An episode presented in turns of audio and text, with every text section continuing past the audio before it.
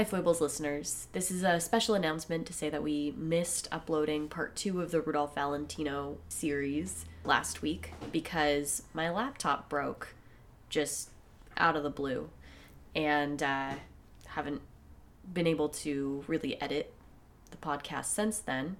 And unfortunately, it's not repairable, so I need to buy a new one. And I will be doing that, and we'll have the next episode out for you as soon as possible. But until then, wish me luck. Thank you.